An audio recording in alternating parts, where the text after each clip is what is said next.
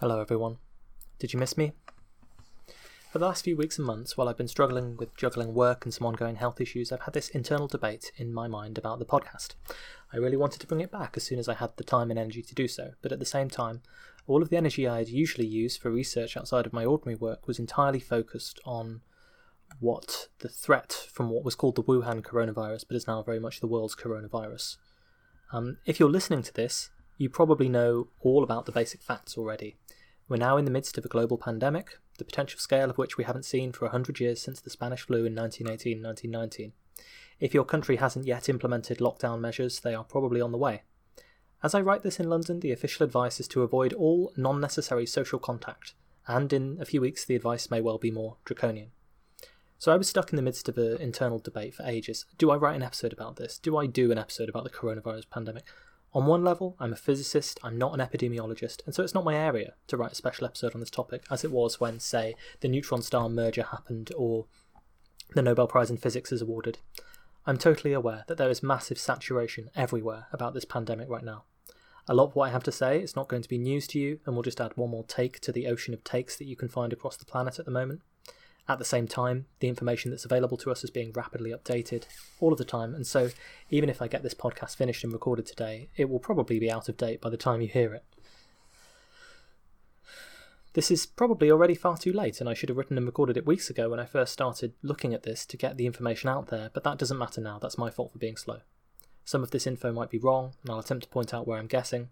Not even the experts can truly honestly give you more than a very well educated guess about how this is all going to pan out, because a pandemic on this scale with this kind of virus and so many unknowns is quite unprecedented in their lifetimes too and in modern society. So not everything is going to be correct. And the psychological burden of dealing with this thing for what I'm afraid will be many, many months to come is going to be severe for all of us. So it might well be that the last thing anyone wants to hear is yet another discussion of the coronavirus. These are all excellent arguments for keeping me me keeping my trap shut and instead continuing to work on the other scripts that I've been squeezing into my spare time lately. But on the other hand, the other overwhelming compelling side is that the fact since about the 12th of February when the first few cases arrived in my country, the UK, and it became very clear to me that this was unlikely to be contained within Wuhan and within China, where I'd been seeing terrible message messages from for weeks since the lockdown with a friend of mine who lives in Wuhan. It's been pretty much all I've been thinking about, reading about, conjuring up theories about, worst case scenarios about. So there are plenty of compelling arguments for me not to do this episode. If they sounded good to you, switch off. If you're going to find it upsetting to listen to me discuss this as a supposed leisure activity, switch off. Call someone you care about instead. I will try my hardest to be back soon with what I promise will be non pandemic related content about, I don't know, stars, artificial intelligence, society in general, anything else, really. If for some reason, though, you're a sucker for punishment on this stuff, or if you wanted to hear what I thought about it, indulge me as I try to write about it, because this is really this is a therapeutic exercise for me as much as anything else, just to try and clear some space in my brain for other matters, essentially. So I should say that a lot of what drove my concern about this virus was all the research I did way back in 2017 for the TEOTWAWKI series, The End of the World as We Know It, on pandemics. I listened back to that, and while bits of it sound hopelessly naive and scientifically muddled, other parts of it sound, you know, not prophetic, but the whole message that the relentless research on the end of the world as we know it really drove home to me is just how much we all seem to accept that our way of life, our way of understanding the world and behaving in it, the structures that form our society are taken for granted as immutable, unchangeable, when in actual fact there are plenty of things out there that might change them. Both on a personal and a global societal level, there are rare events that can happen which will just wreck all of the assumptions that you made about the future and cause you to reorganize your priorities. For the last few weeks, as the news has continued to accelerate, I've been conjuring up this kind of scenario in my head and hoping that it wouldn't actually come to pass in the end, but this is what's happening now. I should also say that by no means is this the end of the world, but the world won't be as we know it for quite some time. One of the curious things about this pandemic is that statistically speaking, the risk to any given individual is probably quite low. Maybe lower than you even imagine it being at the moment, for reasons that we'll get into further a bit later on. And we know that we have this cognitive bias. As humans, we always think that if the risk is low but the event is disastrous, we think of it being worse than it is. It's actually a good way to sell insurance. There was an example of uh, people talking about insurance for flights, uh, which you could get by um, you could get people to pay more if you were more specific about the disasters they were protected against. And now everyone in the world has a pretty good idea of what having coronavirus might be like. Uh, they're all imagining a very specific disaster in their head, and so they perceive it as being more likely than it is than something vague that they didn't understand. And you can you can completely understand how this is influencing us when it comes to this pandemic, right? The idea that maybe in the future there'll be some random pandemic was not threatening or scary to people two or three years ago enough for them to pay attention to it. And now that it's a very specific thing and they can see specific examples of specific people going through what this might mean, it's a much more specific threat.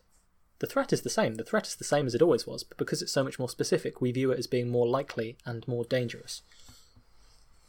So the risk to any individual is, is very low, and I think it's important to remember that of the people who get this thing, maybe half of them won't even know they have it.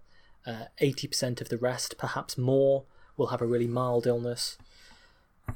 Unfortunately, when you multiply a low risk to any given individual by a hell of a lot of individuals, the risk to society at large becomes substantial.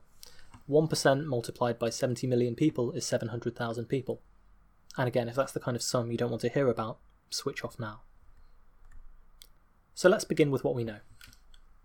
In December 2019, the first cluster of pneumonia patients of an unknown cause appeared in a hospital in Wuhan, China. Wuhan is a city of about 11 million people, so about the size of London, and it's testament to just how huge China is that this is not a city that a lot of people have heard of prior to this outbreak. I know I hadn't. Epidemiological tracing has worked out that the first person to apparently have symptoms had those symptoms on the 1st of December, although there's a lot of anecdotal evidence that suggests the virus was maybe circulating in people a while before that, in mid November, say. So, this is one of the first, the key things to understand about this virus, I think. There's a delay involved. Once you get infected, it can take up to 14 days for any symptoms to show up. Once you get ill, the disease progresses like a mild cold or flu in most people for the first week or so. And for most people, that's all they ever experience, and then they get better. But in a small fraction of people, it can get worse and continually get worse until they have this viral pneumonia. That's inflammation of the lungs that is caused by a virus. So, what does this mean for the virus outbreak initially? Well, the most obvious sign that anyone has the disease is when a whole bunch of patients with viral pneumonia show up at the hospital and they test negative for the flu or anything else that can normally cause viral pneumonia. But you can immediately see why this is a problem. If, say, 10% of the people who get this develop pneumonia and symptoms bad enough to go to the hospital, and we'll come back to this later, then let's say you notice 10 people with viral pneumonia showing up at your hospital. That means that three or four weeks ago, you had 100 people in the community with the virus because it's taken those people three or four weeks to get to the stage where they need to go to the hospital. So, three or four weeks ago, you had 100 people, 10 of them got sick enough to go to the hospital, and you're just noticing it now. And most of those people, uh, the 100 people who just have mild illness, will have been spreading this for a while. So, by the time someone unfortunately dies of this disease, statistically speaking, as the death rate with good medical care is around 1%, you probably had 100 people with the illness in your community as long as a month ago. So by the time you're aware of the outbreak, by the time you know something is going on, it's already bigger than you think it is. In fact, in the pandemics episode in 2017, we theorised that the worst kind of virus to emerge would be one that was initially asymptomatic or showed small, hardly noticeable symptoms for a long time, which would allow people to travel and spread it internationally before anyone realised what was happening. And unfortunately, that appears to be exactly what happened here, which explains why the current situation is so severe. So, a little bit of terminology then. I mean, this virus is called SARS CoV 2 for reasons we'll explain. Uh, basically, it's a bit like SARS and it's a coronavirus, which gives you the CoV. And the disease that it causes is coronavirus disease 2019 or COVID 19. So, the virus itself has a different name to the disease it causes. Uh, like most people, I'll probably just carry on saying coronavirus. We all know what we're talking about here. Initial reporting suggested that the cluster of cases of this new virus could mostly be related back to a seafood market in Wuhan itself. This would make sense as the origin of a new kind of virus because, as we discussed in the pandemic episode way back in 2017, new kinds of worrying viruses often arise from animal transfer into humans. In these markets, lots of animals and lots of humans live in very close proximity, so it's easy to imagine that a virus that began in bats, which are mammals, might mutate and jump into other mammals like pangolins, and then mutate once again and make the leap into humans. That's the current working theory for what might have happened here. We don't know exactly yet, and more will probably come out in time as we find out what precisely has happened. But bats are reservoirs. They have potentially hundreds of different strains of viruses in their system at one time, so the probability a mutation happens might not all be that high, but with enough time and enough mutations, eventually this kind of thing does happen. And indeed, there were two previous outbreaks, at least, one of su- sudden acute respiratory syndrome or SARS, and another of MERS, Middle East Respiratory Syndrome, which have also been traced to coronaviruses that are suspected to have crossed over from animals into people at one point or another. This happens roughly every 10 years. These outbreaks make for good case studies as to why some viruses are more potentially uh, liable to cause pandemics than others. Um, both of these viruses have much higher fatality rates than the new coronavirus. SARS ultimately killed around 11% of those infected, MERS was around 34%. We think that SARS CoV 2, that coronavirus disease, is around 1%. We'll talk a bit later about specifics around that number. Paradoxically, the high fatality rate is a big part of the reason why those viruses have been easier to contain so far. It's actually, seemingly paradoxically, the fact that the new coronavirus has a low fatality rate and appears to be mild for most people who get it that is allowing it to spread so quickly. The traditional approach to containing such an infection is one that you've probably seen your own country attempt to do in recent times. Test sick people, work out who they came into contact with, trace each and every one of those contacts, and quarantine them, providing medical treatment where required. For small outbreaks, you can actually hope to cut off nearly every connecting strand to prevent the virus from getting out and infecting anyone else. A few weeks ago, it became clear in most European countries that community spread had started, i.e., cases that were not linked to any known other cases, which is a sign that this attempt to contain the virus was failing. It has now failed in most countries in the world, um, although it was always going to be an extremely difficult task due to the basic properties of the virus, which is something that the experts uh, saw all along. And let me try and explain why this is and how it compares to other coronaviruses that we've seen in the past. So the difference here is that people infected with SARS or MERS were usually very severely ill, which makes them very easy to identify. If you're severely ill, you're unlikely to be going out and infecting other people in the community, and you're much more likely to be isolated at home, where the contacts you have are easier to trace, or in the hospital.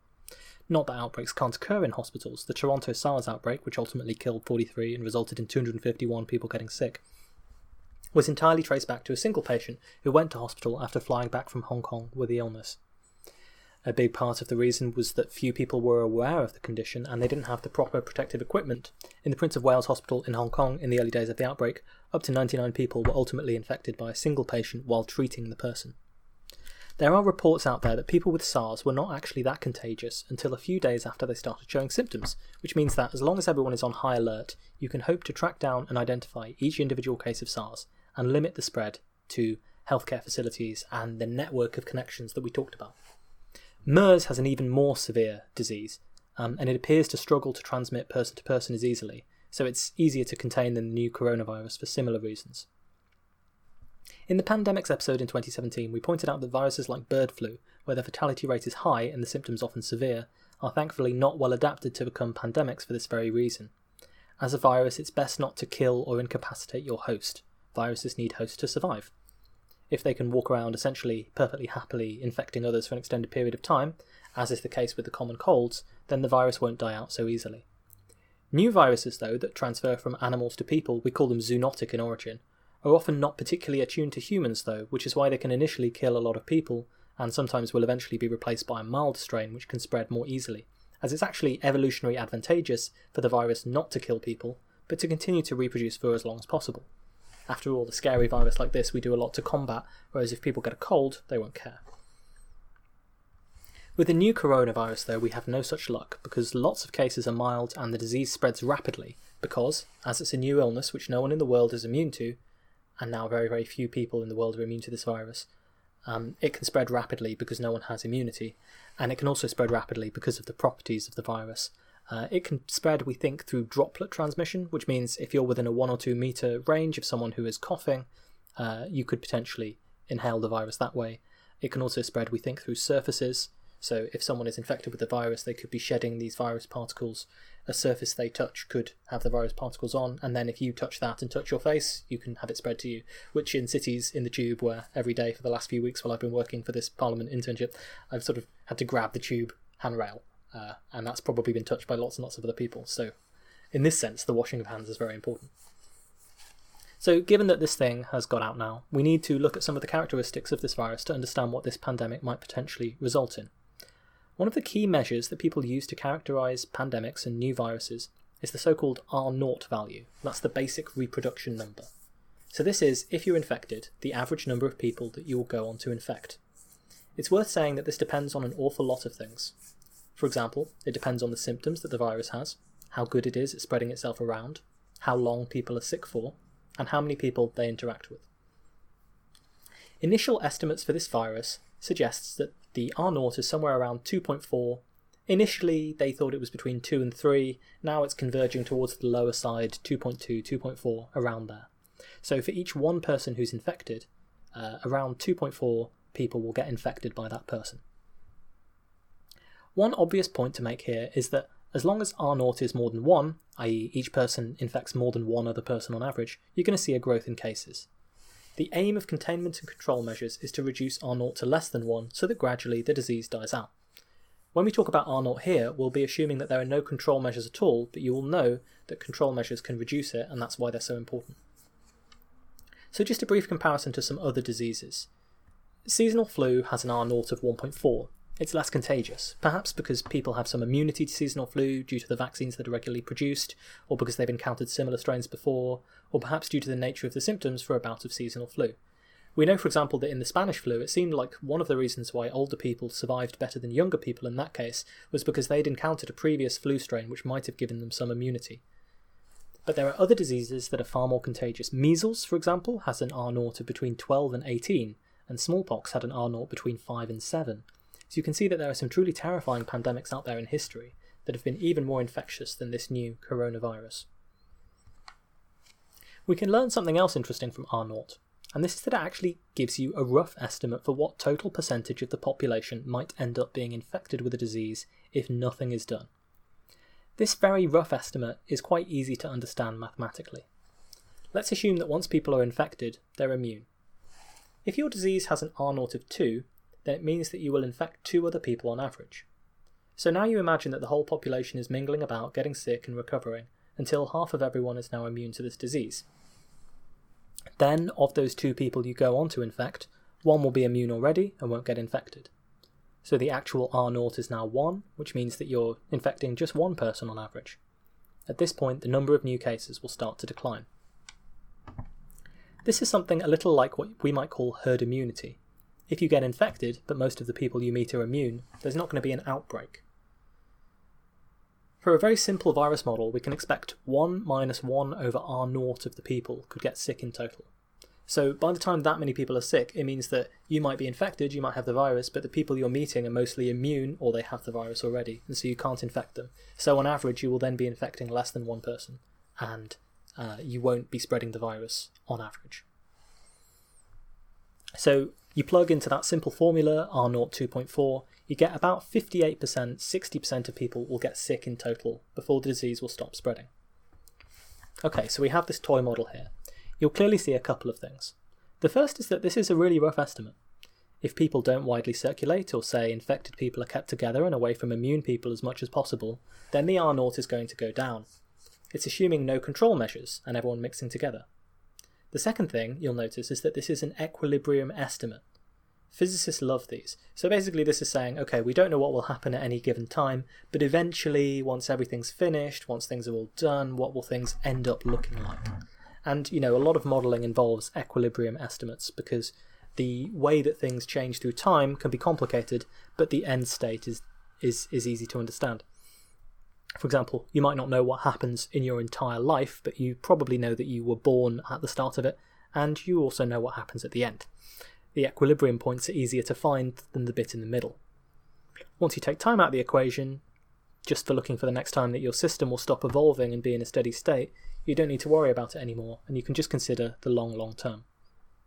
So, in equilibrium, once the disease has run its course, in this toy model, about 60% of people could be infected.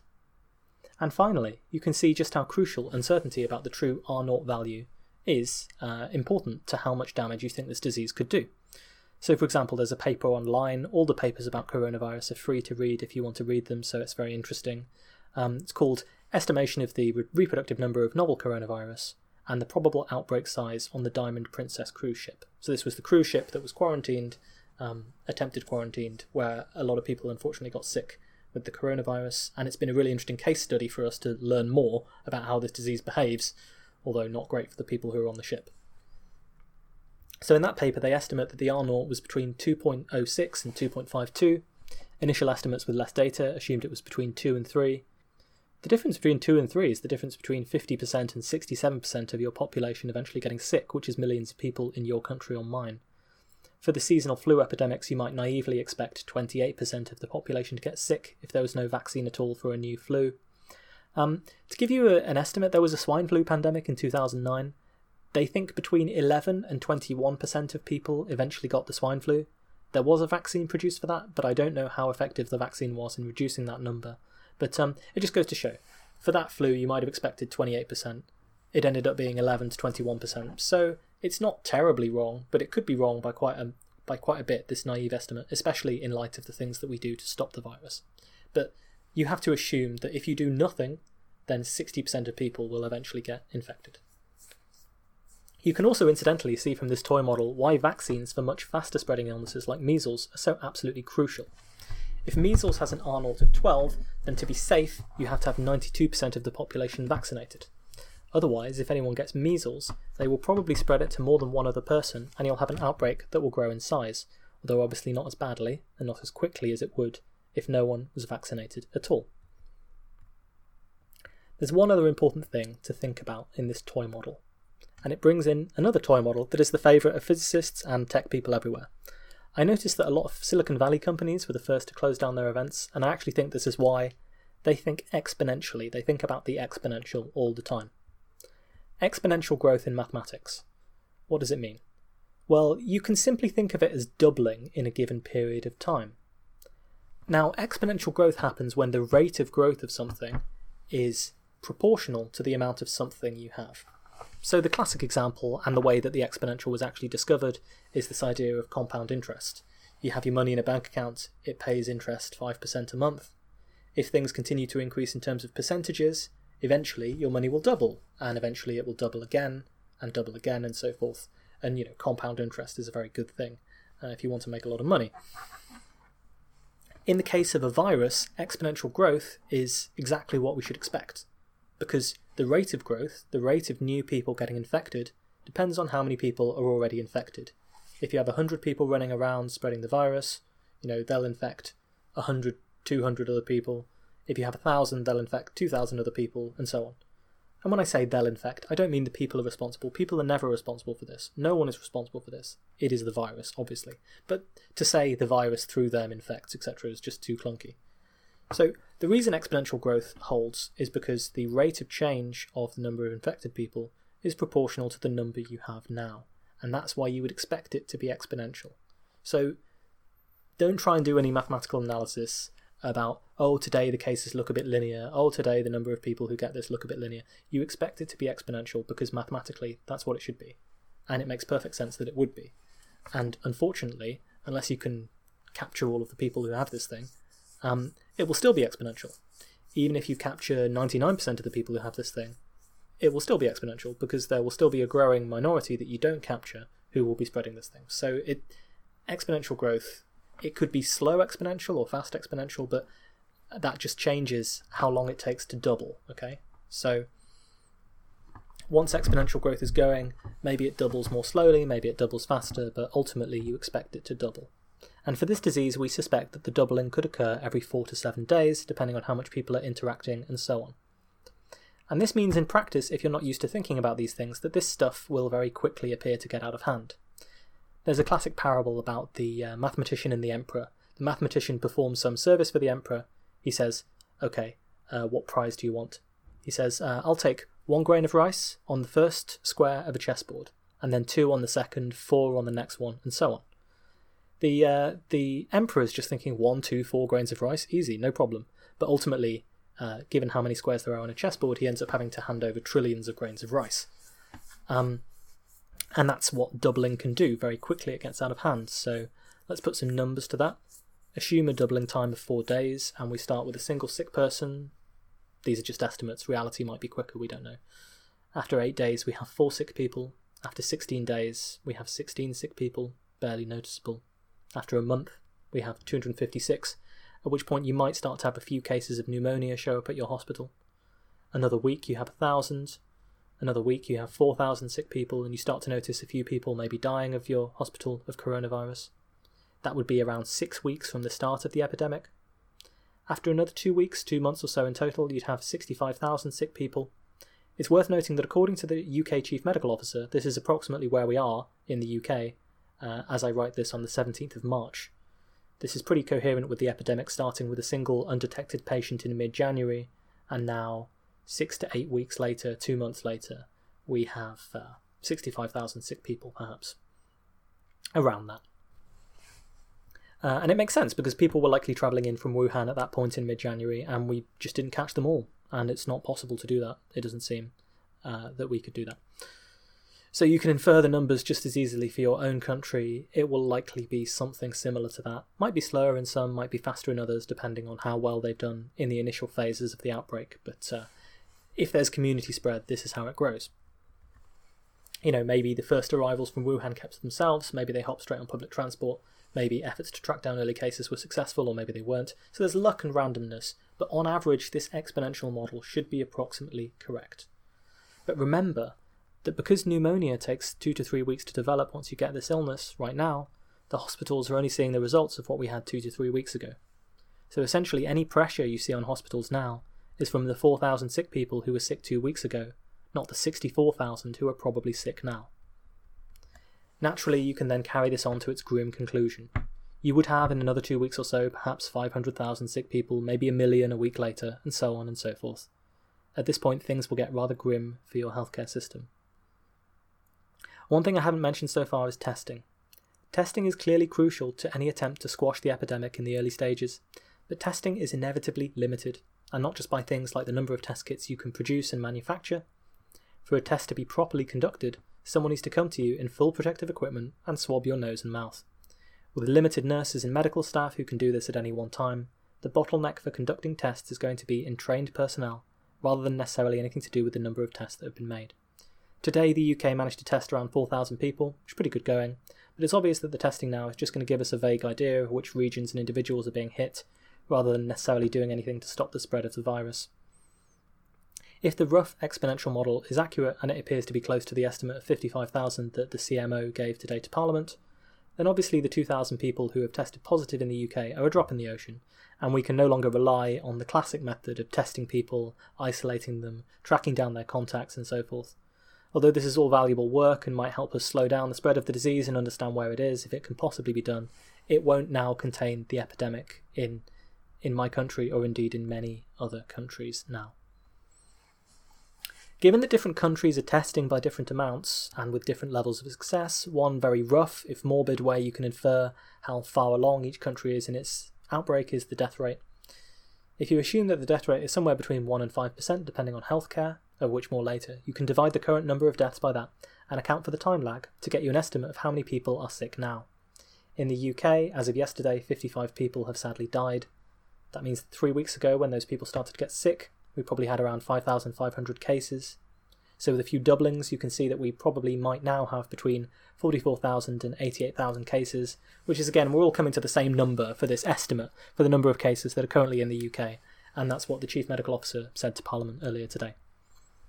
So these aren't magical numbers that are difficult to figure out. It's hard to be precise, but in terms of the magnitude, the power of 10, the approximate number, we can easily work them out on our own with toy models, at least for now. So, in terms of the basic principles for me understanding this epidemic, there are these. We have the time lag principle. Because people take time to show symptoms and even longer to get sick enough to go to hospital, whatever stage you think you're at, you're likely a few weeks further along in terms of the people who have already been infected. So that's the time lag principle. You're further along than you think because there's a time delay between what's happened already in terms of people getting infected and when you realise it's happened. That's part of what has made this disease so difficult to control. We have the idea of exponential growth that is potentially only limited by the basic reproduction number R naught and the fraction of people that are going to get this disease before a sort of herd immunity kicks in, where you um, are unlikely to be meeting people who aren't already immune, and therefore you will be infecting people more slowly than you would otherwise. Now, I want to talk about another key principle in understanding this epidemic that I've realised through obsessively reading about it and this is what I'll call the confirmed case bias. So the point here is essentially a very simple one. Most people who are being tested for COVID 19 will be sick. Many of them will be very sick, sick enough to need to go to the hospital. Most cases of COVID 19 that are observed by medical professionals will be the most serious cases because they'll be the ones going to the hospital. If you have a mild cold or flu like symptoms in Wuhan at the peak of the epidemic, or Italy now, or soon enough anywhere else in the world, you're not going to be able to go to the hospital, there'll be too many other people who need it. So, this means that the frontline healthcare workers see, for the most part, the sickest tip of the iceberg. In the limit, imagine an extreme case where a disease was totally undetectable for 99.9% of people and killed 0.1% almost instantly. This might actually be true of some diseases, but I feel like we're all such hypochondriacs right now, I won't go into that anymore.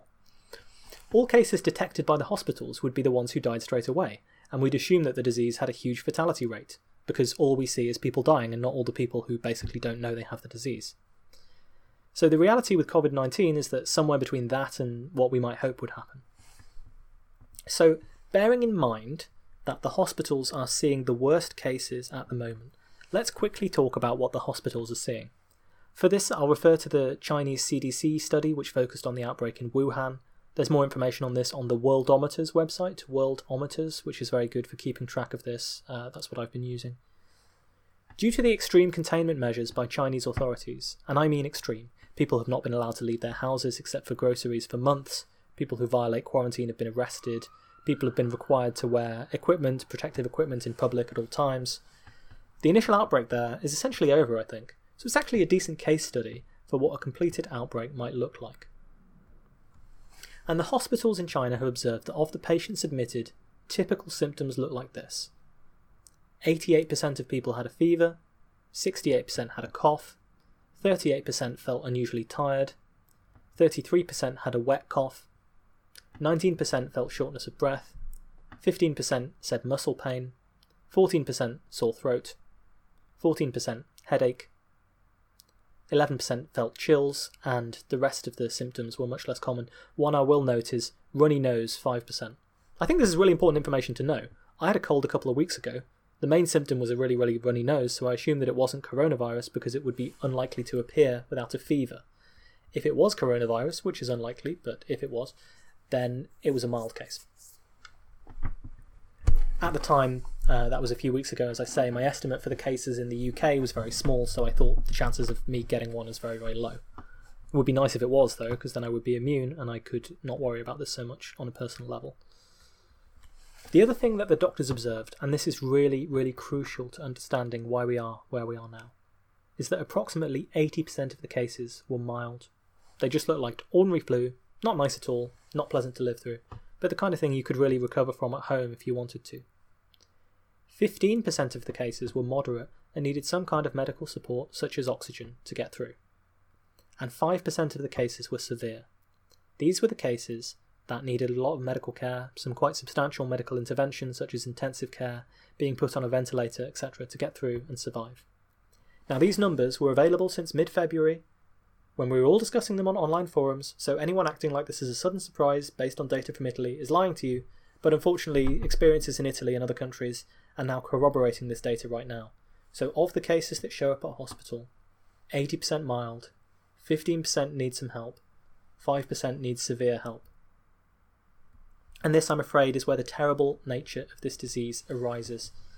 Let's ignore the confirmed case bias for a moment, the fact that hospitals are seeing just the worst of the outbreak. If 5% of cases require some kind of intensive care, then you can do the calculation. Perhaps 60% of people get sick in the UK. Perhaps 5% of those need intensive care. That's 2.1 million people needing intensive care at some point over the next however many months for this epidemic. The UK currently has 1,000 intensive care beds available, 4,000 in total, but 3,000 of them are usually being used by people who need intensive care for other reasons, and of course, if they don't get that care, then they, they could die too. Sadly, you know, people will continue to need intensive care for other reasons just because an epidemic is on. That's the mismatch we're talking about here 2.1 million versus 1,000. As you can see, unfortunately, in an epidemic like this one, it almost doesn't matter how good your healthcare system is. If these numbers are anything like correct, and they could be wrong by a factor of 10, you know, it could be 210,000 versus 1,000, doesn't matter if you happen to need care at some point, you're unlikely to be able to get it. And it is this prospect of the high ratio of people who need intensive care that has led to the apparently draconian lockdowns that are now taking place across much of Europe, affected areas in the United States, and what have been seen in places like China, East Asia for a while already. Even if these numbers are off by a factor of 10 and we can get five times as many beds ready, you could still see tens of thousands or hundreds of thousands of people in need of ICU who can't get it in my country, who will, unfortunately, likely die. It, it is that serious, which is why the shutdowns and the lockdowns, as annoying as they are for all of us, are completely justified in my view. They have also observed the following as far as fatality rates go. Now, I should say this is specifically for the outbreak in Wuhan. The part of this outbreak, the healthcare system was overwhelmed and people were not getting ideal treatment. So we have a tricky situation here. When we're talking about the fatality rate, do you quote the fatality rate for the disease assuming that you get great medical care? Or do you take into account the likely strain on medical care systems which will cause fatality rates to rise?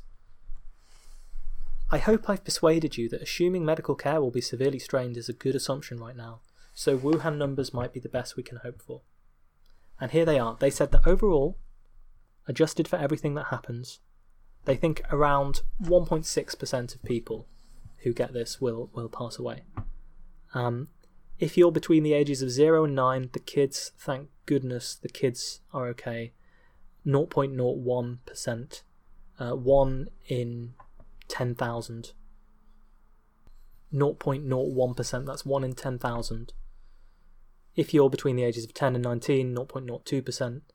If you're between the ages of 20 and 29, that's me, 0.1%, 1 in 1,000. If you're between the ages of 30 and 39, 0.2%. 40 and 49, 0.4%, 1 in 5, uh, 200 or so. If you're between the ages of 50 and 59, 1.3%, 60 and 69, 4.6%, 70 and 79, 9.8%, 80 plus, 18%. So overall, 1.6%. For young people, the odds are less than 1 in a thousand.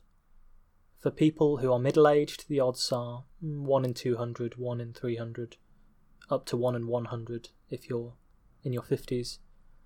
For older people, 5%, 10%, 20% starts getting a lot more disturbing. So, this disease is much less severe in the young than the elderly, although deaths amongst young people are not unheard of here. One interesting thing about this study, uh, the Chinese study that I'm quoting from here, is they tried to take into account the two effects that we've been talking about already the bias in hospitals who didn't identify people with symptoms, and the delay bias that arrives because it takes a while for cases that are going to die to unfortunately go on to, to die. Now, there's also data surrounding people with underlying health conditions that suggest the death rate amongst people who are diabetic or with high blood pressure or with cardiovascular or breathing issues could be 6 or 7%, it's roughly the same for all of those conditions, actually, 6 or 7%. Now, I can't set too much store by this data myself simply because it's correlated with age. So, as you get older, you're more likely to develop these underlying health conditions. For this reason, it's really hard to say, right? I mean, my brother is, is diabetic, he's 21. Um, so, the 0.2% rate for people in their 20s is not right for him. The 7% rate for diabetics is not right for him because a lot of those diabetics will be older. Um, both of those numbers are much too high for me to be happy about the risk over the coming weeks and months for someone I care about. But that's the reality of the situation that we're in at the moment.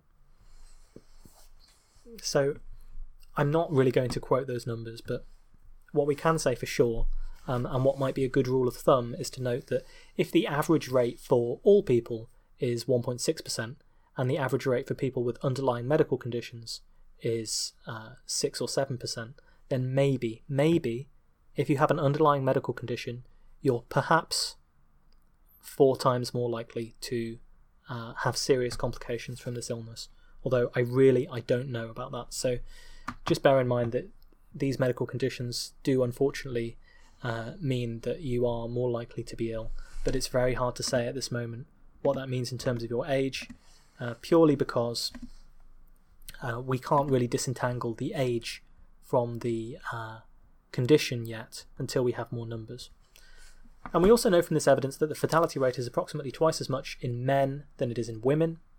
I say to my female friends a lot that having a better immune system is basically a small repayment for the amount of nonsense they usually have to put up with on a day to day basis from men, and they tend to agree with me, so there we go.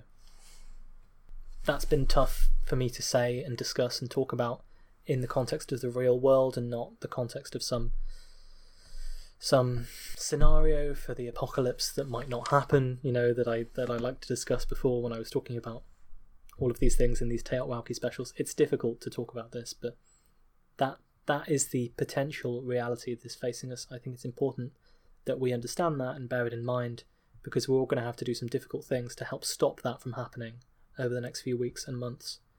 And we need to know what the stakes are for us to understand that. So I don't shy away from saying it. I've been telling people for, for weeks now that this is the sort of thing that could happen, and it, it, it is it is very possible, unfortunately. Okay, let's talk about the good news a little bit, because I think there is potentially some good news on the horizon that is not yet widely circulated, although again, it all comes with a grain of salt. It all comes with a grain of salt, because unfortunately, pandemics are not replete with good news, they really aren't. The first is to go back to that case confirmation bias. So, people at the hospitals are only seeing the worst cases, they're only seeing the tip of the iceberg, they're only likely to see people who are the worst affected. It's actually quite rare that a full population is entirely tested for coronavirus because testing is rightly prioritised to people with the worst symptoms. But when this has happened, there have been some interesting results. The Diamond Princess cruise ship, as I'm sure you're aware, had a single case of coronavirus that eventually resulted in hundreds of cases due to the uh, botched quarantine attempt on that cruise ship. They tested everyone on that cruise ship. It's a rare example of a full population being tested. They found that half the patients on there had no symptoms at all from coronavirus when they tested positive. Some of them may have gone on to develop symptoms, but we don't know that information, we don't have it. It's worth noting that as of today's best estimate, 696 people on the Diamond Princess got coronavirus and 7 died. That's around 1%. 15 people are still in critical condition, although this was higher a few weeks ago, and 450 are listed as fully recovered already. It's worth noting the Diamond Princess is a cruise ship, so the average age there is pretty high compared to a normal population, just because of who tends to go on cruises. I don't have exact data for that, it would be nice to know. Um, there will be papers out there that will try and use that to estimate uh, rates just from this one population. Similarly, a town in Italy recently tested its entire population for coronavirus, a town of about 3,000 people. The article was in Italian and certainly isn't confirmed just yet and certainly isn't a scientific paper, but it also suggested that up to 50% of those tested had no symptoms. Iceland, a small nation of 300,000 people. I was there a year or so ago. It was it's lovely. Please go if you get the chance. Not right now, but at some point. They recently tested a big sample of around 3,000 people at random. They found that around 1% of the country had coronavirus, on average, based on that sample. So maybe 3,000 people have coronavirus in Iceland right now. Half of those that they tested had no symptoms at all. Half of them had symptoms that resembled a mild cold or flu. So far, as of today, there has just been one death in Iceland, and only one person is listed in critical condition, although of course these numbers can change. So far, so far, that's looking like a good situation out of Iceland. And what we're finding here is that a lot of people have no symptoms at all from this disease. Until we have large scale screening, we can't really know what fraction of people have mild illnesses and what fraction of people have no symptoms at all. There are only anecdotal lines of evidence so far and in some ways, this is, of course, a very mixed blessing. The fact that so many people can be infected with this virus and apparently not even notice they have it is great. If you're like me, you think this is a coin flip. Perhaps I already had the virus and never noticed it. Perhaps I have it now and I don't notice it. Perhaps for me personally, not caring about anyone else, the epidemic is already over. And it's good for those figures that we talked about too. Um, you can cut the death rate in half. You can cut the serious cases in half because half of those people won't even realise they have symptoms. So it's not 5% of the fully infected population, it's 5% only of the infected people. So that's half as many people. If this is borne out by further studies, and I just, I really, really hope that it is at this point, then we're talking about millions of lives here that are potentially not going to be, you know, in jeopardy over this thing. That's not a small thing. It really isn't. Not in times like this. We need to to know about this. Um, and who knows? Maybe we'll get even luckier and there's even more serious case recognition bias than we currently expect, and it will turn out that the death rates can be reasonably low ultimately. And often death rates are overestimated in the early days of a pandemic because of this serious case recognition bias. But of course, the sting in the tail here is that if as many as 50% of people really are completely asymptomatic, then this thing is going to be impossible to contain, which is what we're finding right now. People can run around, they don't even know they have symptoms, who could ever find out it was them, transmitting the disease without even knowing it. And remember, no one is responsible here except the virus. The virus is just a dumb strand of genetic code that has no conception of morals anyway. It doesn't care, and it's not those people's fault if they're asymptomatic and spreading the disease. Given this thing is out there and it can't be contained now, um, you know, this this asymptomatic ratio, the fact that lots of people don't get symptoms, it made the disease so much harder to contain. Containment is over. Now containment is over. I think this is the best news we can get for a while. Uh, we don't know how true this is yet. Um, hopefully, you know, a big fraction of people will have no symptoms at all. But uh, we need more information on this. Which again is why I completely support the lockdowns, which frankly should have happened earlier. And if it hasn't happened in your country yet, then it really should be happening now, if at all possible. I saw one fascinating study which suggested, using a mathematical model, that um, maybe perhaps as many as 5% of the population of Wuhan could have had the virus. If that's true, then the 3,000 deaths in Wuhan uh, would mean, even with a strained medical system, the mortality rate of the epidemic in total was just 0.5%. So I don't know how true that will ultimately prove to be, and I don't know how strained our medical systems will get and how many people will die for other reasons during this epidemic, just as I can't be sure what R naught really is. But if this is true, then it's a sign that the worst case scenarios I pointed to earlier will be wrong at the end of the day, and I would be so happy. I would be so happy if they were wrong. Luckily, some new information should be arising pretty soon about how much this confirmed case bias is really affecting our thinking at the moment. This is in the form of something called a serology test. So basically, they test your blood for antibodies. The body's immune system is really a remarkable thing. When it detects a new pathogen, a new virus, or a bacteria, it learns how to produce proteins that destroy that virus or bacteria. This is what gives you immunity to diseases, these antibodies, these proteins that your body produces to repel the invader, stay in your system for a long time. Your body remembers how to make them. So, with this test, we'll be able to see how many people have these antibodies in their system, and therefore how many people have ever had the virus at all and learned to fight it off. Even if they just had a mild case, even if they didn't notice they had it, we'll be able to find them with this serology test, and we'll get a proper estimate of the actual fatality rate and the actual severe case rate and with any luck, they'll be better than the 1% fatality and the 5% severe case rate with good healthcare that we've seen so far. And that's really the best we can hope for at the moment.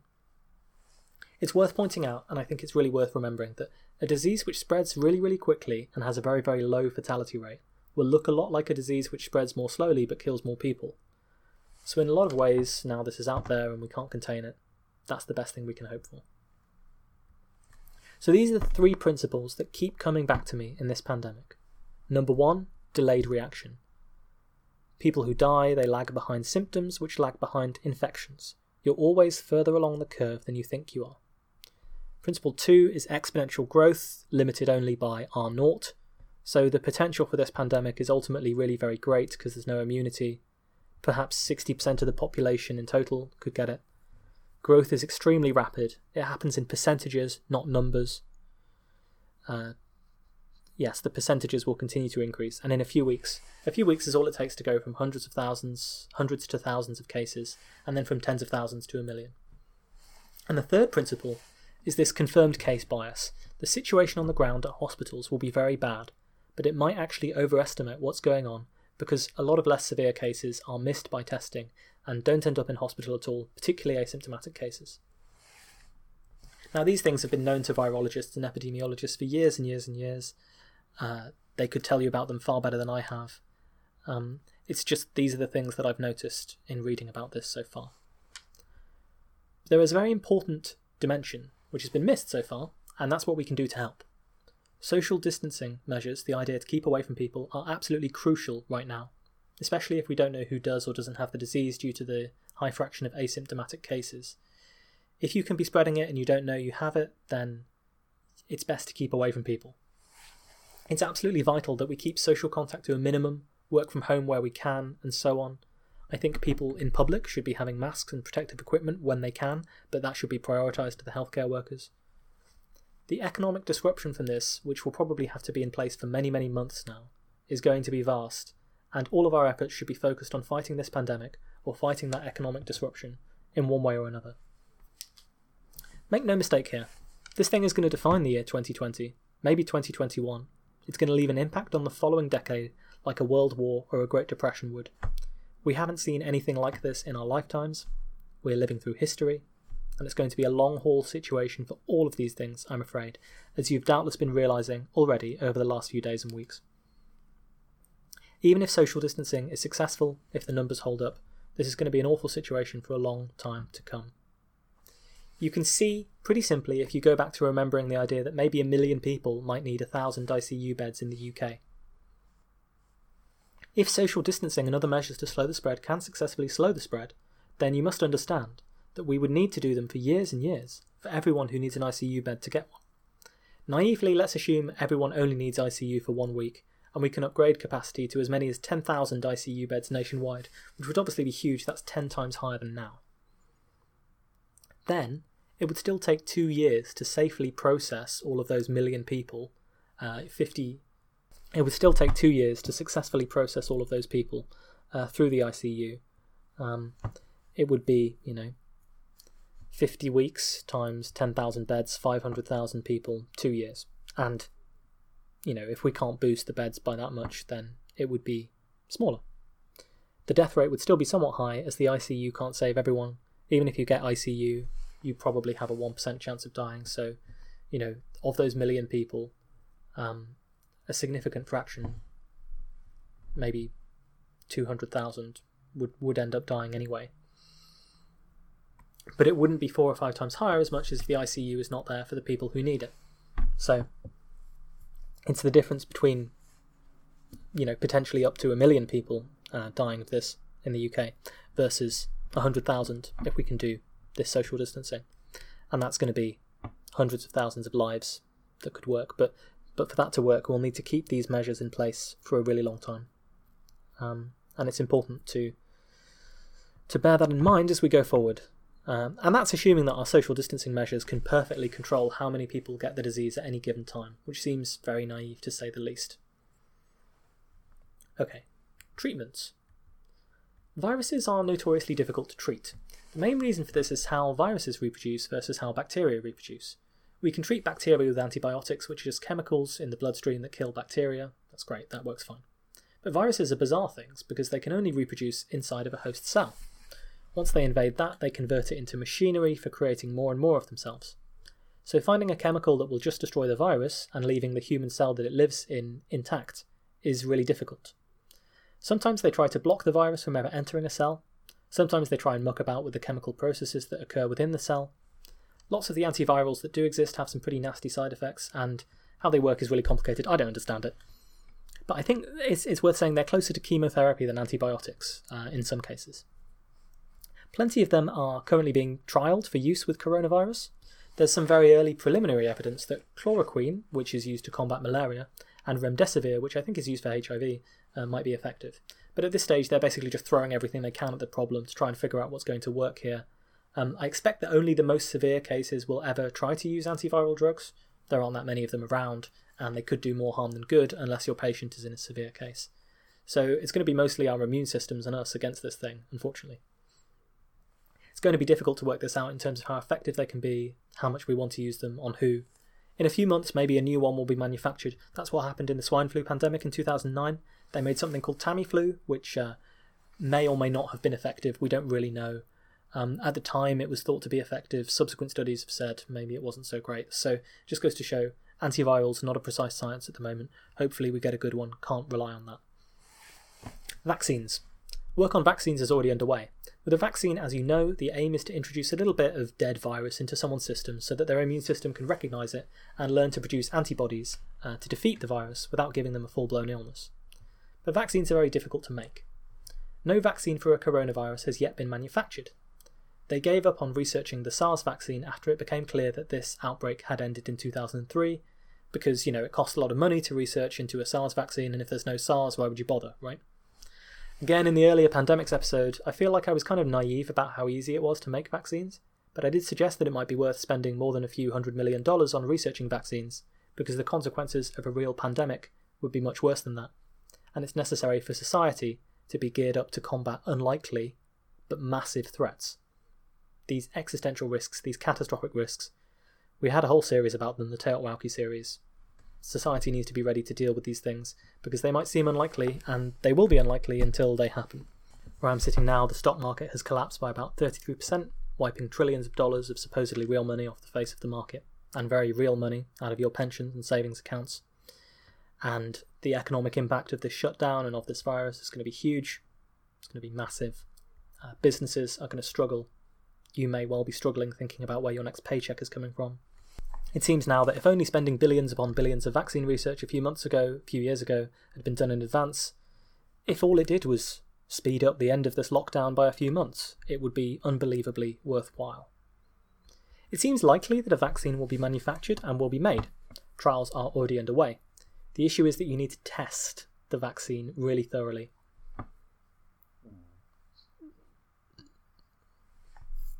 The human body is extremely complex, we don't fully understand it yet. The human body is extremely complex, we don't fully understand it yet. Um, if, if a vaccine, we can't predict what would happen with a vaccine um, until it's been tested. Now, if a virus kills 0.5% of people who may not ever get it, but the vaccine kills 1% of people consistently, the vaccine is more dangerous than the virus. Now, there are some vaccines in the past, like the Ebola vaccine. The disease you're protecting against is so deadly that it might be worth a 1% risk of dying from the vaccine to avoid a much higher risk of dying of Ebola, especially if you know that you're going to be exposed to the Ebola virus if you're a healthcare professional and so on. So they did test the Ebola vaccine a lot, but it was better for it, it was okay for it to be less safe. But in this case, they need to test the thing really thoroughly and observe if there are any medium term consequences for the patients who get it. And it's this testing that takes the longest time. And so when all the experts in the pharmaceutical companies say that a vaccine could take a year or 18 months to fully develop. Sadly, I do believe them. I do think that's realistic. Even that would be a record. We're talking about something that's never been done before in terms of manufacturing a vaccine against a coronavirus. So, you know, hopefully somehow it comes along quicker, but don't expect it to. We can't rely on that to save us in the short term because the blockage here is not money, it's not so much uh, skilled personnel, it's not anything like that. It is these human trials and how long you, you have to take to do them. So, you know, you could rush out something that's less safe, and maybe ultimately people will try and do that, or there will be some temptation to do that. We'll be watching this in the coming weeks and months and see what happens and see if the vaccine is effective. Um, but yeah, we can't rely on it. Unfortunately, we just can't. Until, of course, a year or 18 months' time. So, you know, there's the potential that we lock down for a long time uh, and try and live a sort of vaguely normal life until a vaccine is ready, and then we emerge uh, armed with a vaccine against this. But I don't know what will happen. So, after all that, what does this mean, do I think? Uh, the long term outcomes for the virus itself we can try to infer from past pandemics. Sometimes pandemics have faded in the summer, only to return in the autumn, as with the Spanish flu in 1918 19. Uh, we don't know if that's true here. We know that the coronaviruses are amongst the viruses that circulate amongst us and cause the common cold. So, you know, we're experiencing now what ancestors of ours, uh, humans from maybe tens of thousands of years ago, experienced once, which is a new coronavirus that emerges from animals and goes into people. This has happened several times before, and some of those viruses ended up becoming the cold, the common cold that we get nowadays. So it could be that in time, after this first wave has gone over us, uh, this new coronavirus will come back in a much less deadly form, and it will just be another one of those endemic diseases, the ones that circulate amongst us, but they don't cause massive outbreaks or epidemics because uh, you know, you're meeting people who are immune, you get the cold, someone else might not have that particular strain of cold, maybe a few people get it, maybe they don't, etc. These diseases that we have to deal with every single day. So it could be that this is a new form of the common cold eventually, after this initial pandemic wave has, has hit us.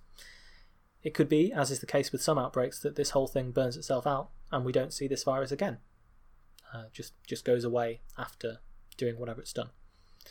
I think that the most likely outcome is probably that it becomes a new form of the common cold. We've seen that happen before, and uh, maybe it will eventually mutate into a less dangerous form, but I think it will circulate a lot first. Uh, there's more evolutionary pressure to select for less deadly strains than more deadly strains for the reasons we've discussed. Now, it seems likely to me that most people who get the strain will be immune to the strain, I know there's a lot of rumours and misinformation out there that's saying, you know, oh, there's no evidence you get immune to it, maybe you can get it twice. There have been a few cases of people who've tested negative and then tested positive again. Um, that's just as likely to be testing error as anything else. In some cases, we know even for normal colds, some people can get them twice if they have uh, weaker immune systems. That's true.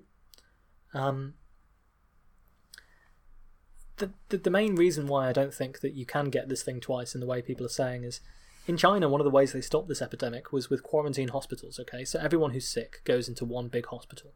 Now, you can see why that wouldn't work if you could get it twice, right? Because you'd be recovering and you'd be recovered, and then you'd be in the quarantine hospital and you'd get it again, and quarantine hospitals wouldn't work, and everyone would just continually be getting sick the whole time. Similarly, you know, we have cases where uh, a husband and wife might have the same thing. So there's people on the Diamond Princess, for example. You know, if one person gets sick and then gets better, and they're living together, um, and the other person is now sick, then they would reinfect that person, wouldn't they? And the fact that we haven't seen that being reported makes me think it works like any other virus. You know, this is not some magical virus. This is something that's happened many, many times before. And our best scientific evidence is that to this strain, you'll be immune. Maybe next year, maybe in a few years, it will mutate into a different strain like the flu, and you won't be immune to that. So you can get the flu twice, you know, sadly, unfortunately. Um, but I think for this particular strain, yeah, you'll be immune to it. I don't see why you wouldn't be. Um, and I think that that's going to be the most likely outcome of this pandemic at the moment. Um, so, in all likelihood, this will probably be the most deadly strain of the new coronavirus that we see in the future. But without being a virologist, you know, I don't know for sure. So, what does this mean for society in the short term? I'm afraid very difficult things. Every major healthcare system in the world is likely to soon be overwhelmed with coronavirus cases.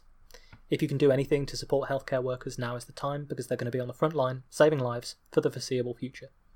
Individual societies will face difficult choices between draconian lockdowns, which can suppress the epidemic for a time as long as they can be maintained. Wuhan has never come out of lockdown, it's still in lockdown, so we don't know what will happen when they come out of lockdown but there is a chance. I mean, that's one of the reasons we should be in lockdown is to see whether they have actually stamped this thing out, whether it's possible to do so in the two months that they've been in lockdown. But, you know, we don't know for sure what will happen after a lockdown. Um, chances are the virus will circulate again in Wuhan, and it will circulate again whenever the lockdown is finished. So, we have a choice. Society Societies face choices between draconian lockdowns, which can suppress the epidemic for a time as long as they can be maintained, and a spiraling epidemic which will result in many thousands or hundreds of thousands of dead people. This will be the case for the next year or two at least, until a vaccine can be developed and widely deployed. I can't see any way that we can get out of this pandemic without bad things happening, unfortunately. I really wish that I could, I really do. But the economic and societal shock is going to be huge. The shock to the medical system and to the most vulnerable populations amongst us is going to be huge. All of this seems sadly obvious now. I think we're going to see some very interesting social phenomena. I think we're going to see how people and populations cope with stress and trauma that's unlike what they've normally had to deal with. We might see strange things, young people getting the virus intentionally, for example, so they can join the ranks of the immune and return to some kind of normal life where they don't have to worry about getting sick and they don't have to worry about infecting the people around them, as examples. We're going to see a lot of boredom and quite a lot of tragedy, and hopefully a lot of stories of human resilience because, you know, we're going to make it through this thing. We're going to get through this as a species, just like we've survived everything else up until now. It's going to be a bumpy road. The risk to you and even to people around you is almost certainly quite small. Um, that, that, that we've we've been over the numbers. You know, maybe half of people have no symptoms. Maybe one percent of people with symptoms, 0.5 percent of people with symptoms go on to die, um, and maybe half of people will end up getting the virus overall. So, you know, your risk is one in a thousand, one in. If you're unlucky, it's one in a hundred. I, you know, I, again, I wish I could tell you that it was better than that. Um, we probably take one in a thousand risks all the time. You know, when you're driving around, how common are car accidents? You know, when you when you go on an aeroplane, there's some risk involved with that. When you go in for surgery in a hospital, um, there's always risks involved in every part of your life. This is unfortunately now one of them, and we all just have to live with that and uh, make our own peace with it. I think. What does this mean for society in the long term? I don't know. I'm not foolish enough to pretend I know these things. There's a famous quote by a historian about the French Revolution. They were asked about what they thought the impact of the French Revolution would ultimately be, and they said, Ask me in a few hundred years when it's over. I can tell you what I hope will happen. Those who listen to the show will know how long I spent talking about existential risks, talking about nuclear war, talking about pandemics and bioterror and climate change and supervolcanoes and asteroid strikes and everything else that can concern us. And when I focused on these apocalyptic threats, these catastrophic risks, a lot of people told me, stop being so morbid. I understand that. I understand how hard it is to think about these things. Focusing on the worst case scenario for so long, in climate change where I do my main research, and now for this pandemic, has not even been remotely easy. It depresses the hell out of me to think about this stuff. I can understand why people don't want to think about it and bury their heads in the sand and not even prepare for the worst case scenario. But it's here now, and failure to prepare is going to look increasingly bad. I want to get I want to get personal and emotional here, and I I'm sorry that this show is going to be hard for people to listen to. You know, it's it's a therapeutic exercise for me, so turn it off if you can't listen to anymore. But I, I want to get personal here, um, and then I promise there will be a hopeful message at the end. I had to stop the show in November, and it's only coming back now in March because I was sick. I don't know what the cause was. The doctors thought it was some sort of viral infection. Obviously, not this one, some other viral infection. Maybe I was depressed. I don't know. All I know is that for about a month, you know, I couldn't get out of bed most days or form coherent sentences in conversation. And towards the end of it, I was wondering if I would get better or if I'd just be stuck with whatever that condition was. And thankfully, you know, I did get better. I did recover. Not totally, but I'm on the mend. I've been working for the last few weeks. Uh, uh, I've been better. But it made me reevaluate a lot of things, and it made me reevaluate the risks that we have in our life. And it actually made me a lot more concerned about this pandemic. So, on the 11th of February 2020, I, I, I wrote about it in my diary, and I want to share that with you. Um, so, this is what I wrote. This feels stupid to write, but it might make me feel better. That's the only reason I've ever kept a diary, so I broke the habit. I was pretty sick last year, ill enough that I was confined to bed, feeling weak and fatigued for several weeks. I still don't know what was wrong. Now there is a novel coronavirus, something that came out of the markets in China perhaps and has already killed a thousand people there. It seems to have all of the characteristics of the deadly viruses I studied in the Pandemics TEOTWAWKI episodes, spreads without symptoms, can kill up to 2% of those infected, maybe more if the healthcare system is overwhelmed. Eight people in the UK already have it, and people don't seem to understand why I'm really nervous and worried about this thing taking off here. I don't know what's going to happen, obviously. At this juncture, it's hard to say for certain. So few of the facts are well pinned down, there's always an element of luck to all of these things. Plenty of people, probably more than we know, get this illness and essentially don't experience any symptoms worse than an ordinary flu. It's the ones that do get worse that you have to worry about. At the same time, I am struck, as I was when researching those TEOTWAWKI episodes so many months ago, by the fact that we really take an awful lot of things for granted. We take the stability of systems, of the world around us, for granted. We take the idea that each day is just another day to get through, of no particular significance in the grander scheme of the narrative of our lives, for granted. We'll casually plan things weeks, months, years ahead, as I'm doing right now. My calendar is full of people to interview, as if we have some level of certainty that we won't suddenly be struck by an unexpected and rapid change of priorities. As if we know, as if we're blessed with that knowledge. And yet, coronavirus or no coronavirus, extinction level, meteorite event, or nuclear war, or none of these things, these certainties are so often shattered and whole societies, too, see their certainties crumble around them. It happens all the time. It happens to us in our individual lives, and it happens to us as groups. Of course, it's like mortality itself. You can't ever think about it.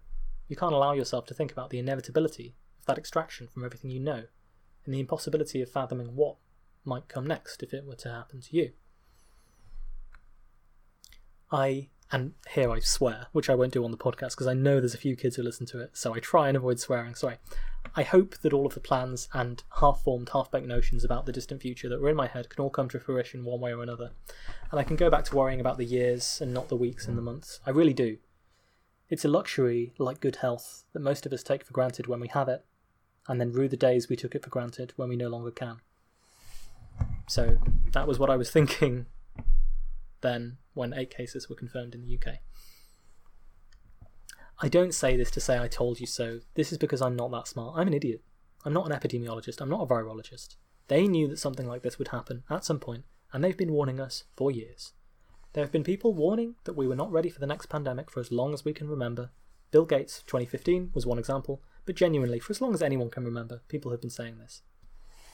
These virologists and epidemiologists They knew that this virus was this dangerous pretty much as soon as any information came out about it back in January. They've been warning us for months. They've been warning governments for months the scale of the action that might need to be taken. If your government now appears unprepared or is only taking actions that would have been useful earlier now, like constructing more hospital capacity, testing people, buying masks, building more hospitals, etc., you have to ask yourself why those warnings were ignored or downplayed early on. Different priorities. It took China to lock down one of its biggest cities for me to realise that this was a problem, at which point it should have been clear to everyone. So I'm not a prophet, I'm just someone who is uh, concerned about things more than other people, and so I was a bit chicken little about this, and unfortunately, it's turned out to pan out that way. I'm far less smart than these people are. The point is, though, that we were warned for so, so long, and we ignored the warning. SARS was 2003, MERS was 2011. Approximately once every 10 years, a virus crosses over in this way. How many other epidemics have there been from other sources? How many other times did we play Russian roulette until one of these viruses was sufficiently bad enough that we couldn't stop it? And I'm not saying that we could have stopped this, but the fact that we as a species have spent more money over the last few years on nonsense, pointless financial speculation on tech companies with flaky business models, skyrocketing prices for essentials like real estate, on making the uber rich uber rich, on Halloween pet costumes, luxury holidays, luxury food, whatever other trivial and irrelevant nonsense looks so trivial and irrelevant now. The fact that we've spent money on all of these silly things and spent time thinking about these silly things compared to big existential risks for the future of our species you know, how much research has gone into viruses? How much research has gone into epidemics? How much research has gone into, you know, the next potential epidemic? How much money does the World Health Organization have? You know, that their budget is less than that of a big American hospital. And they're the people who are supposed to protect us from this stuff. So, all of this has come back to bite us in the bum in a very big way. This was not unforeseeable, it was foreseen by the experts, just like all the other catastrophic risks that we covered way back in 2017. So I don't know what will happen in the long term, but I hope it will inspire a change in priorities. Right now, your priorities and my priorities are shifting from whatever they were a few weeks ago to looking after those closest to you and your own health. Society's priorities must also shift as a result of this. We have to take these low probability, high risk events more seriously. We have to do more planning for foreseeable catastrophes. We have to be smarter. We have to cooperate internationally more. We talked a lot about nuclear history in this podcast before, just like the scientists in the wake of the nuclear bomb concluded that with such a deadly power on the Earth, there could only be one world or none. We have to find a way to get closer to one world cooperating so that we can avoid the threats that are common to us all. This virus, future pandemics, climate change, nuclear war, existential risks in general, they affect everyone to some extent or another. We have to avoid this normalcy bias this idea that things will continue to go the way they have gone for time immemorial, because history shows us that they don't. Bad things happen recessions, crashes, wars, pandemics, natural disasters, technological changes that we haven't even thought about impacting things in a negative way can disrupt the way that things work. We need to avoid thinking that these things can't happen and prepare for if they do.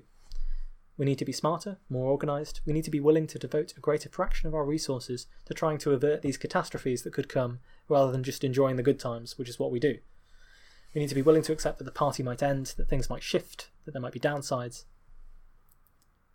We need to be willing to accept that a lot of the time when you're trying to be prepared for these things, it will look like you're wasting money. It will look like you're wasting resources on some low probability, high consequence event.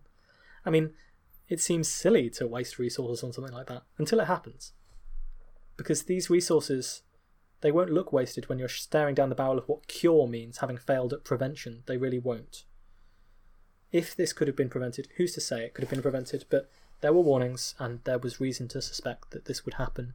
And a lot of people could have told you that these markets and this uh, particular environment, these particular practices, were reasons for that. You know, in all of these episodes, we've talked about how in a globalized society, a threat to one is a threat to all, and that's why we need to have this global cooperation. We can't be isolationist about these things. We can't pretend that it's some other country's problem or someone else's problem because it will soon be your problem uh, because of how connected we are. And who's to say whether it would even be successful? Who knows if any system that we can construct would be robust enough, clever enough, wise enough, and possessed of enough foresight to deal with something like this. But at least if we tried, we would not have to deal with the massive, massive downside that arises when something goes wrong. And this, I think, is going to expose a lot of flaws in our existing systems for running the world, in the existing fabric of our society, in the priorities that we've had before. And you know what those priorities were, and why they're failing us now, and ways in which they will continue to fail us. But it is the case that disasters offer us an opportunity to reshape society. I was actually working on a podcast series to that effect, which is based on a book called The Great Leveller by Walter Scheidel, um, which is now going to take on a whole new and much darker light, unfortunately. Um, and yes, disasters. This is a disaster that is that is happening. Um, allow us to reshape society, and if we can learn from our mistakes, you know that's the only way people ever learn. People can give you all the advice that you want, you know, but you have to make that mistake yourself. You have to learn the hard way, and there's pain involved in doing that. But with that, there's a chance to do things better next time, to build a much better world, a wiser world, a safer world. Okay, so that's a really vague thing. What can we do practically? Right now, right now, we are all living through history, and we have an opportunity to influence how that history goes. Okay? Don't feel powerless because you have power. There are mutual aid groups right now being established across the world. They will help people in your community. Right now, there's someone out there who is medically vulnerable because they're old, because they have a pre existing condition. You can help them if you're young and healthy. Get shopping for them. Check in on them. Make sure they're okay. Renew the ties with the people you had neglected. Everyone is going to be feeling miserable. Talk to them. Cheer them up. Make them feel better. Let them know that you care. Do whatever you can to support the healthcare and emergency services in this, their hour of need. And social distancing. Slow the spread of this pandemic as much as possible by avoiding these unnecessary contacts, by staying indoors, by working from home if you can, by uh, avoiding contact with people, especially, especially if you have symptoms, please stay home. By doing this, you'll protect people and ultimately you will save lives. A few weeks ago, okay, when it was a much smaller issue than it seems in Europe today, I bought up a whole load of masks to protect myself from this, uh, the fancy respirator ventilator kind. They're not necessary. I'm young, mostly pretty healthy. I'll make it through this. So, you know, I was in hospital the other day for some of these ongoing health conditions I was talking about. I gave the masks to A&E at my local hospital earlier this week, and they were happy to have them. This was the very least I could do. I've spent some money, I've bought up more, I've sent them to the local hospital where I'm told that they don't have these uh, this equipment. If you have that kind of resource at your disposal, I don't know who listens to this, but if you have that kind of resource at your disposal, please consider doing the same because it's going to be so so important. What can we do in general? We will get through this, there is no doubt about that. The human race has incredible fortitude. You will find that you yourself are capable of dealing with things that were unimaginable just a few weeks ago. We'll survive. Indeed, as I mentioned earlier, the important thing to remember is that for most of us, and for most of the people we care about, the chances of a serious outcome are very low indeed.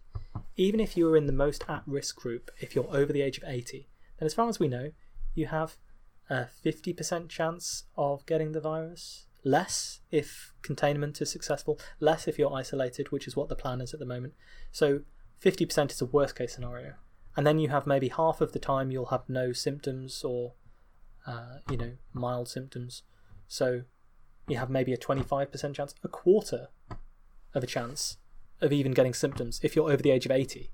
And then, even then, at the end of it, you know, a fifth of those people die. So 5% maybe of the over 80s um, will will go on to die from this. So even if you feel like you're in a category that is most at risk, the risk to you individually, obviously, no one wants a five percent chance of dying. But if someone you know told you, for example, you needed a life saving operation and you had a five percent chance of dying, you'd you'd jump at them. Um, it's not great, but that is the worst case for people at the moment uh, that we can see so far, and it could indeed get better if we can successfully keep these people away from the virus for as long as possible. So we will survive. Most of us, uh, almost all of us, will survive, and society will survive. Society will emerge blinking and dazed from quarantine or pandemic. But there are some things that are required to help us do so. It's more necessary than ever to trust science and reason, but not to allow our knowledge and our calculations to get in the way of our compassion it's more necessary than ever to focus on people's lives over profit and anything else short term. It's more necessary than ever to reach out to your fellow human beings and do what you can to help them. It's more necessary than ever to think about how we can build societies and structures in a way that take these risks into account. But, but above all, it's more necessary than ever to be brave and to be kind. And that's all we can do. So that's all I have to say on the subject for now. If people want a Q&A asking my opinions, whoever ends up listening to this, or if they want more about this situation, uh, and people let me know that they want to hear more, or if something major changes that I feel really needs an update, I probably will produce more shows on this subject. But otherwise, the main plan is to return to the stuff I had planned before this all kicked off, and hopefully give you something distracting to listen to over the coming weeks and months that won't be quite so miserable. Um, please take care of yourselves and the people around you. Please take care of yourselves and the people around you. We're going to get through this. Be brave and be kind.